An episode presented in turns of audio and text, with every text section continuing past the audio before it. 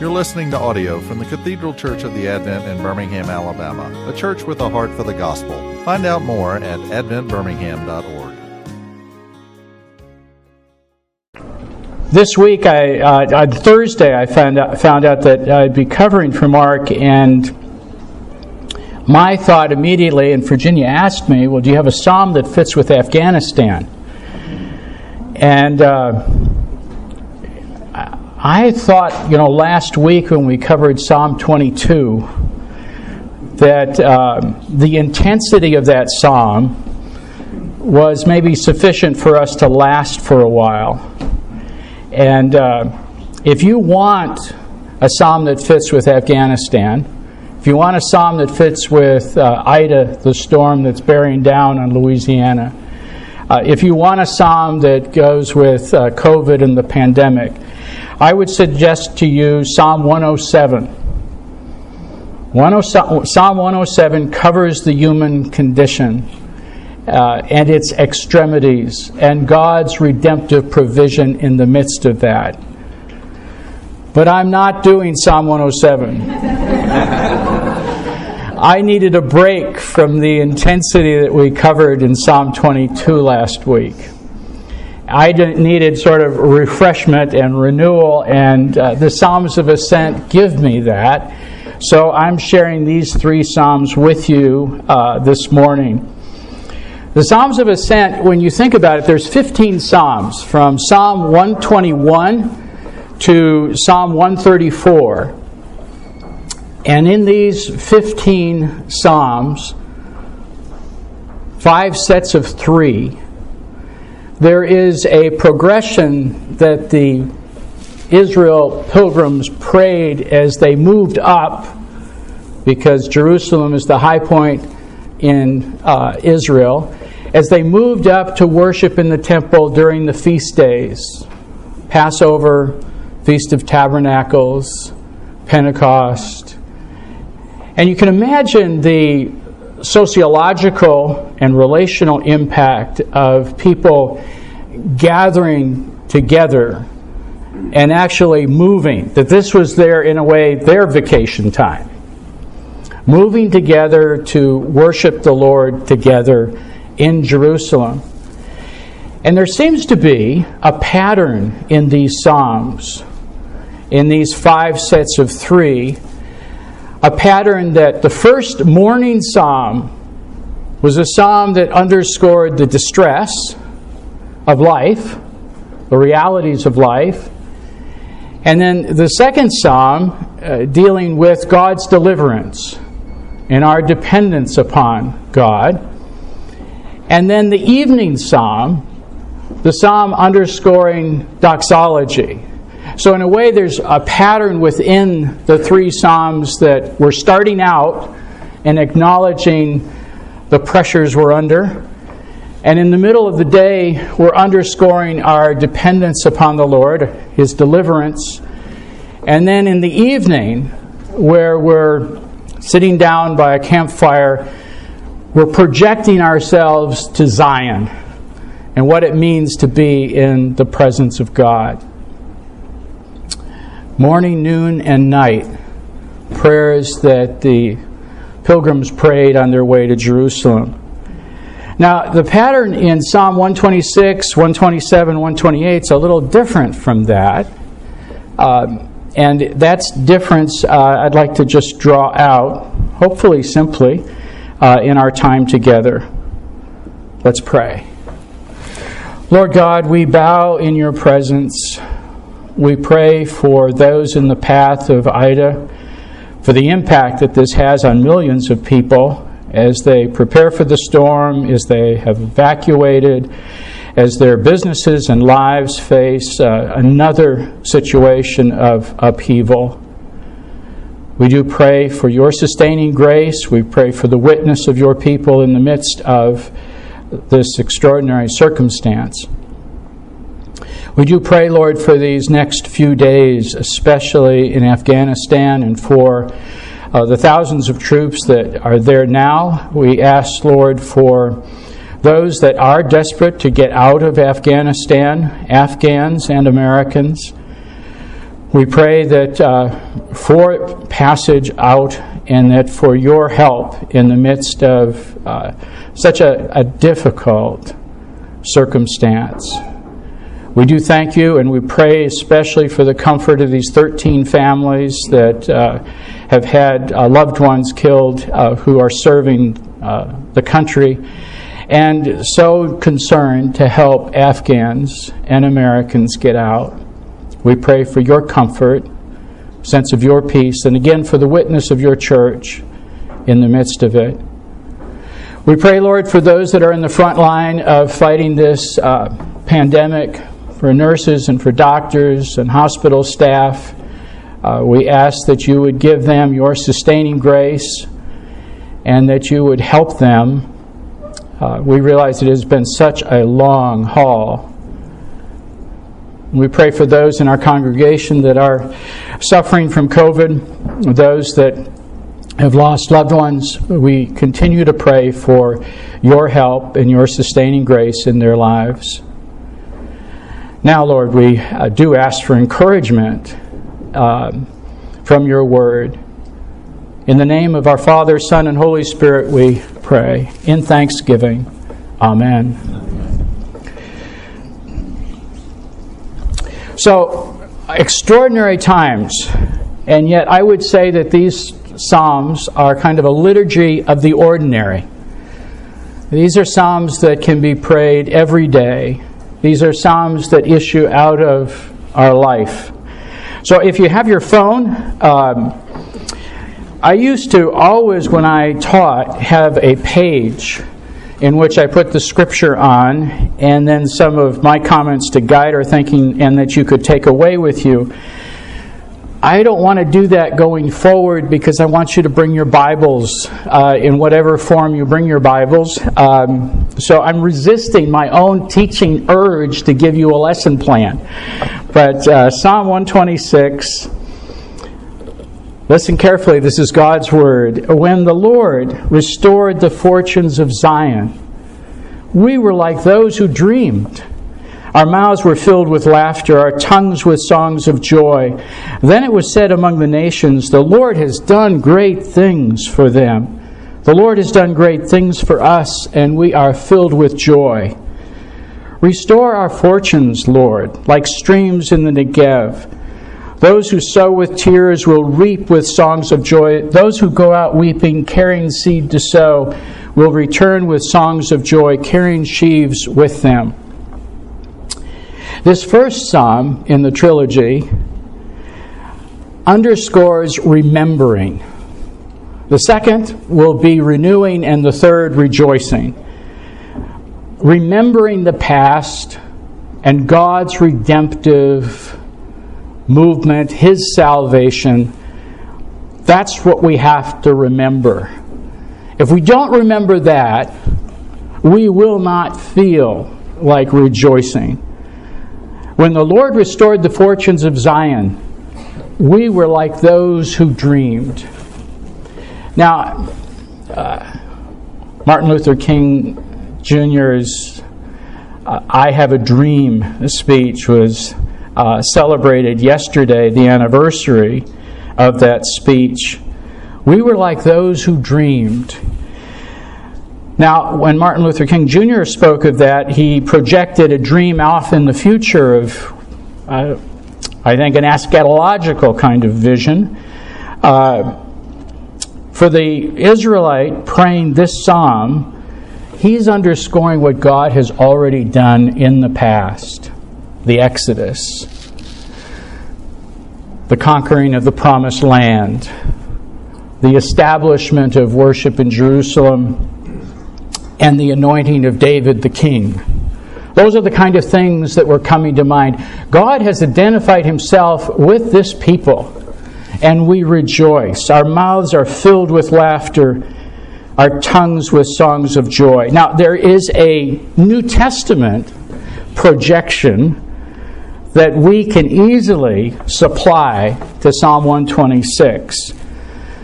First Peter is a, is a book that was written to marginalized, displaced Christians because of their faith. feeling like foreigners even in their own homeland.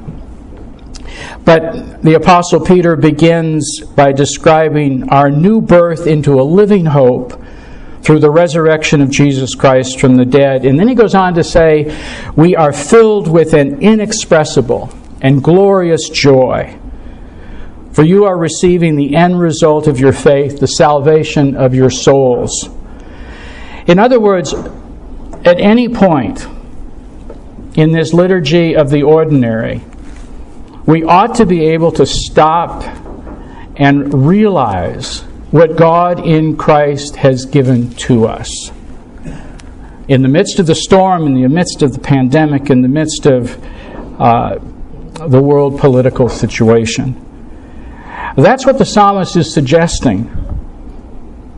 And then it was said among the nations, The Lord's done great things for them. The Lord has done great things for us, and we are filled with joy. In our guest room, we have uh, that verse, verse 3, in large calligraphy uh, that was uh, done artistically for us by uh, a friend in our church in San Diego. The Lord has done great things for us, and we are filled with joy. And the occasion of her writing that was our daughter's wedding um, is it 10 years ago? Yeah, 10 years ago now.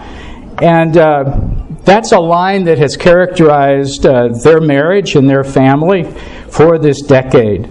The Lord has done great things for us, and we are filled with joy.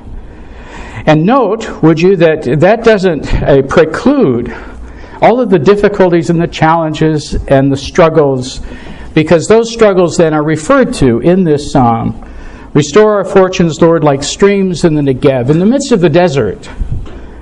Those who sow with tears will reap with songs of joy. It does not preclude the suffering and the difficulty. Nevertheless, the psalmist, and part of it is a spiritual discipline here, to acknowledge that the difficulties are not the totality of life.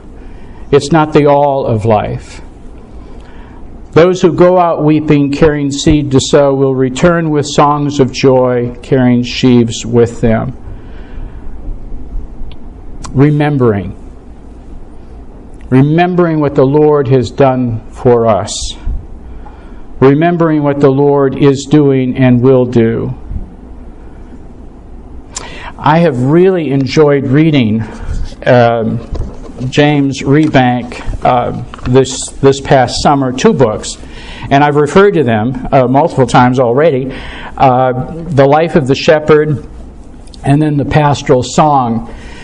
And the Pastoral Song is a critique of modern farming and uh, really insightful book on, on food and food production and all of that. A Pastoral Song, A Farmer's Journey. He's a uh, England Lake District farmer with an Oxford education. But he says this at the end of his book. Away across the silver shadowed field, the barn owl tacks from side to side, backward and forward. Then eye locked on its prey, it folds its wings back and falls like an arrow into the grass. We hold our breath for a few silent seconds that seem to last forever. Then the owl lifts up from the grass, labors slightly back to a gate stoop, carrying a small, shuddering brown corpse, and we breathe. If you didn't get my reading, he's describing the descent and the attack of an owl picking up a mouse. Then he says this There is nothing beyond this. Nothing higher, nothing more profound than those simple things. Nothing that matters more than trying to live our little life on this piece of land. This is my inheritance to my children. This is my love. I think it's so sad. So sad that a person who loves the land so much so sad who a person who has such a writing gift, so sad that he will say of all of that, there is nothing more. Nothing, nothing, nothing. In Christ we believe that uh, there is so much more, so much more, so much more than what we simply see in the wrestles of the ordinary life and the daily life. There's a reason why we love the land, because it was created by a living God. Uh, there's reasons why we apply our mind, because our reason and our capacities have been given to us by God. Um, beautiful book. I just wish he had more to give to his children than the legacy of nothing, nothing, nothing. Psalm 126, remembering. Psalm 127, uh, as a person who teaches pastoral theology and works with students to prepare them for being pastors, I love Psalm 127. I am committed to the priesthood of all believers. I believe every person in this room is as called as I am. We all um, are waiting upon the work of the Lord. Psalm 127, we're calling this the, the noonday psalm in our sequence. Unless the Lord builds the house, the builders labor in vain. Unless the Lord watches over the city, the guards stand watch in vain. In vain you rise early and you stay up late, toiling for food to eat, for he grants sleep to those he loves. That's my wife's favorite verse. Children are a heritage from the Lord, offspring a reward from him. Like arrows in the hands of a warrior, blessed is the man whose quiver is full of them. They will not be put to shame when they contend with their opponents in court. Well, the beginning of the psalm the whole psalm, focuses on our dependence upon the Lord. First, on the personal and familiar, relational level. Unless the Lord builds the house, its builders labor in vain.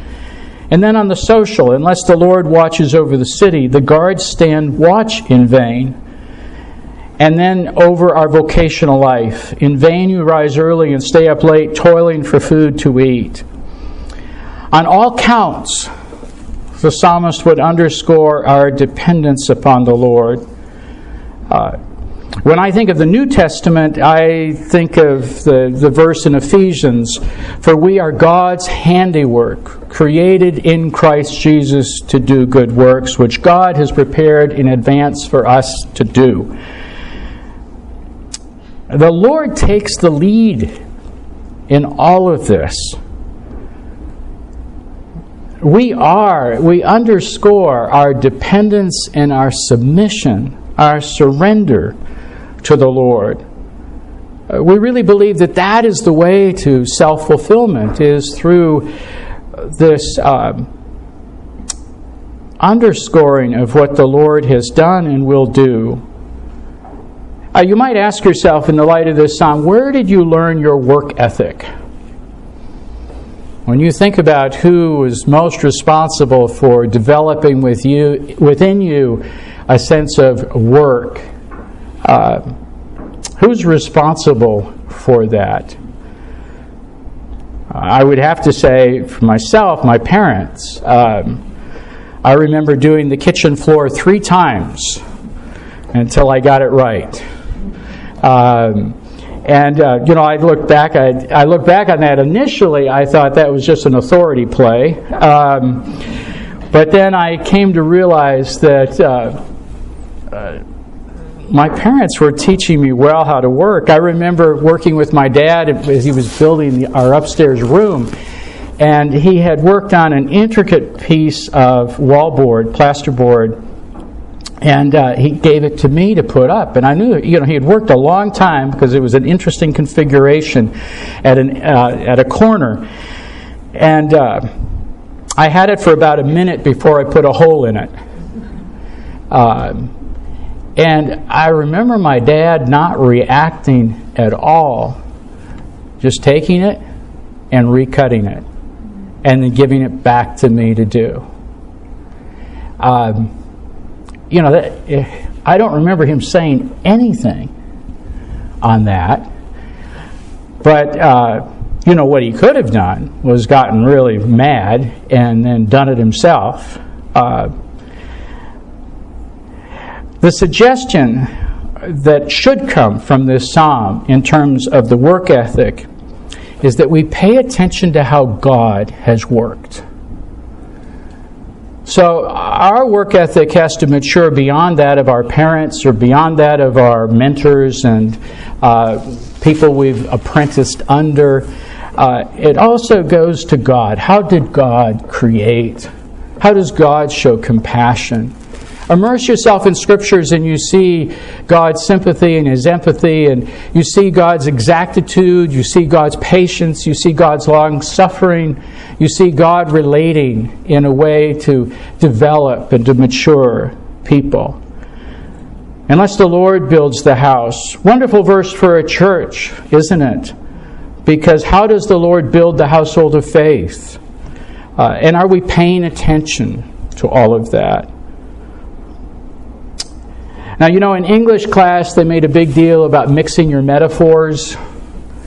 And I think uh, the psalmist would drive any English teacher crazy because they just didn't pay attention to that rule. There is a kind of, uh, there's a beautiful artistic freedom in the Psalms uh, painting a picture, you know, just a kind of a, a very brief sketch icon, a watercolor if you want, that, gra- that says so much. Uh, so we switch from the personal, social, and vocational aspects of Psalm 127, and then children. Children are a heritage from the Lord, offspring a reward from Him. Uh, this is a good uh, psalm to remind us that uh, the measure of life is not in our achievements, but in our relationships. And our relationships are a gift from the Lord that we have not orchestrated, but that in His sovereignty He has conducted and organized for us. Children are a heritage from the Lord, offspring a reward from Him.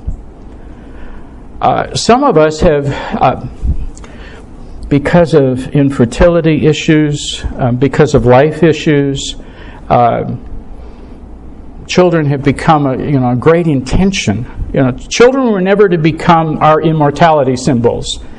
They were never to become the substitute for God. Uh, they were never to become the blessing that becomes the main thing. Uh, and I think all those in the family of God need to watch out that they don't, what, project themselves into their kids, make life all about their kids, co- close in on this nuclear family.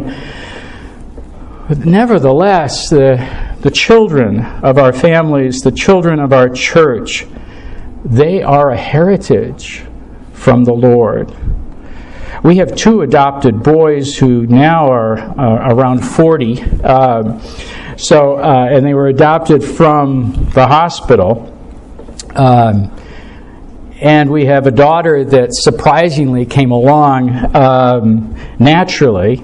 I guess the Lord wanted to prove to us that uh, natural conception and adoption were equal um, because that's what we've learned through this uh, our family experience.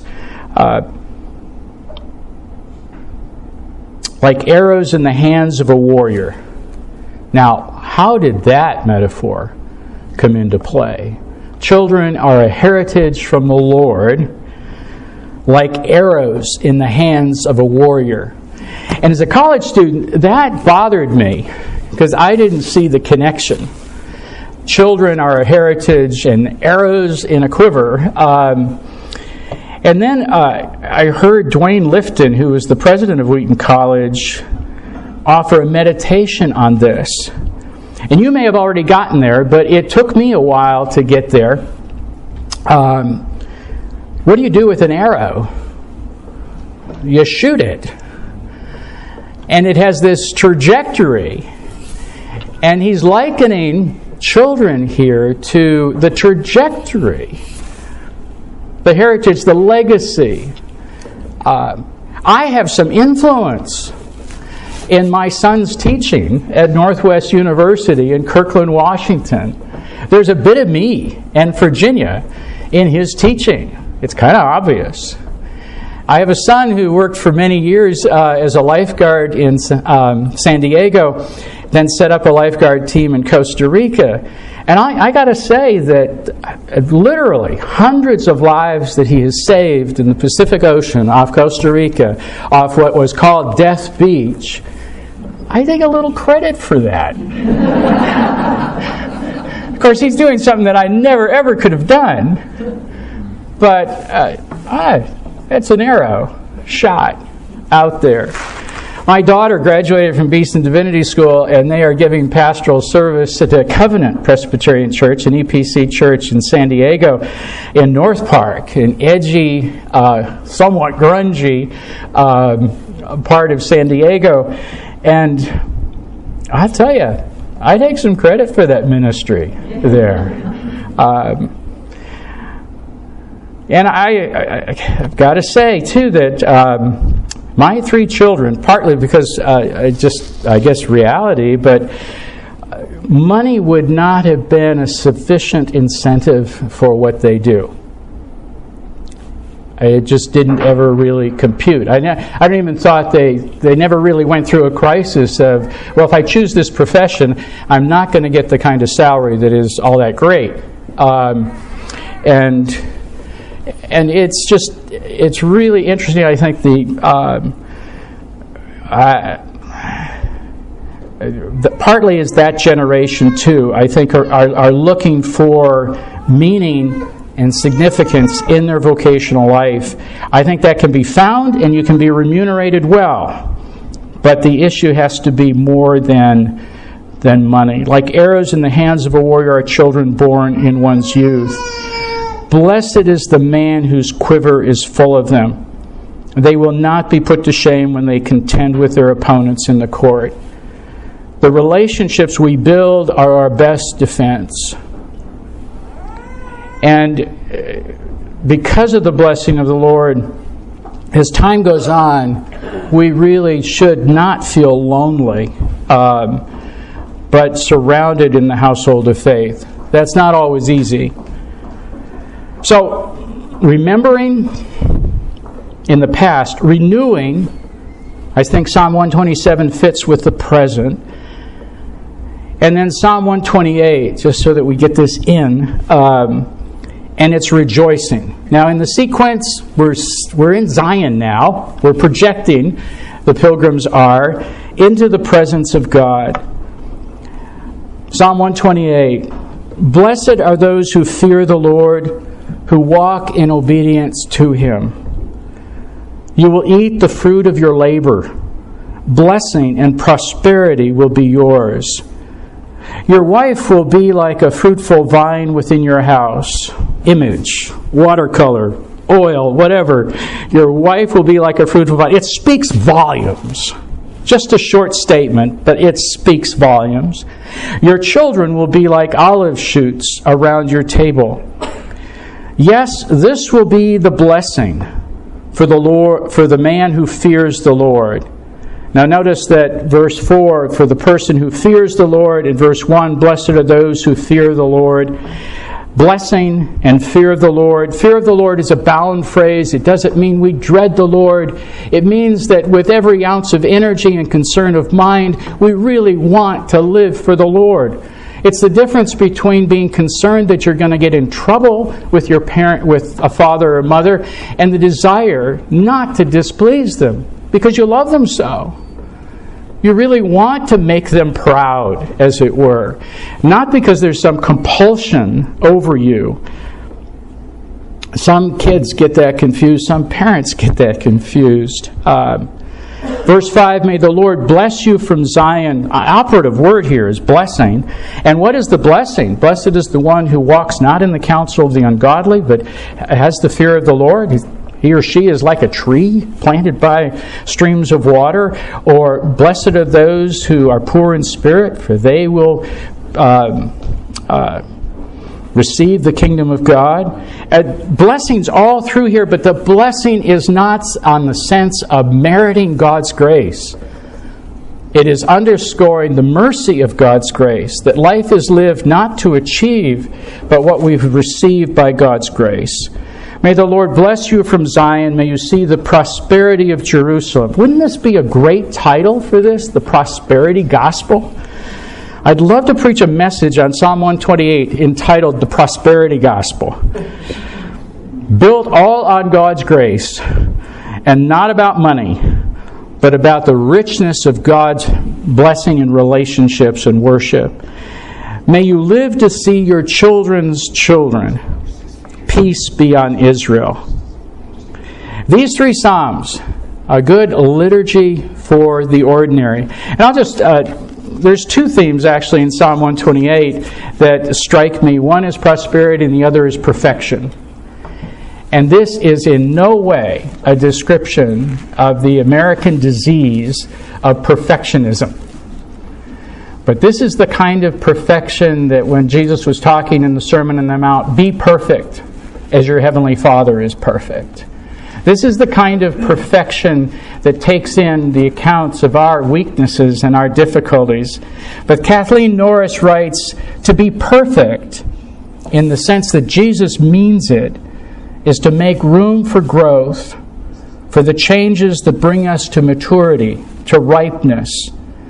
To mature is to lose adolescent self consciousness so as to be able to make a gift of oneself as a parent, as a teacher, as a friend, as a spouse. The liturgy of the ordinary, remembering, renewing, and rejoicing. Ordinary spirituality that's not cramped into a little corner, but spans to the whole of life. Let's pray. Lord God, thanks for the Psalms, for your speaking to us in language that grips our heart and our mind. I thank you, Lord, for the trajectory of New Testament grace that brings them out in vivid color. Together we praise you. In Christ's name, Amen. You've been listening to audio from the Cathedral Church of the Advent. If you live in Birmingham or find yourself visiting, we hope you will join us at one of our Sunday services. Find out more at adventbirmingham.org.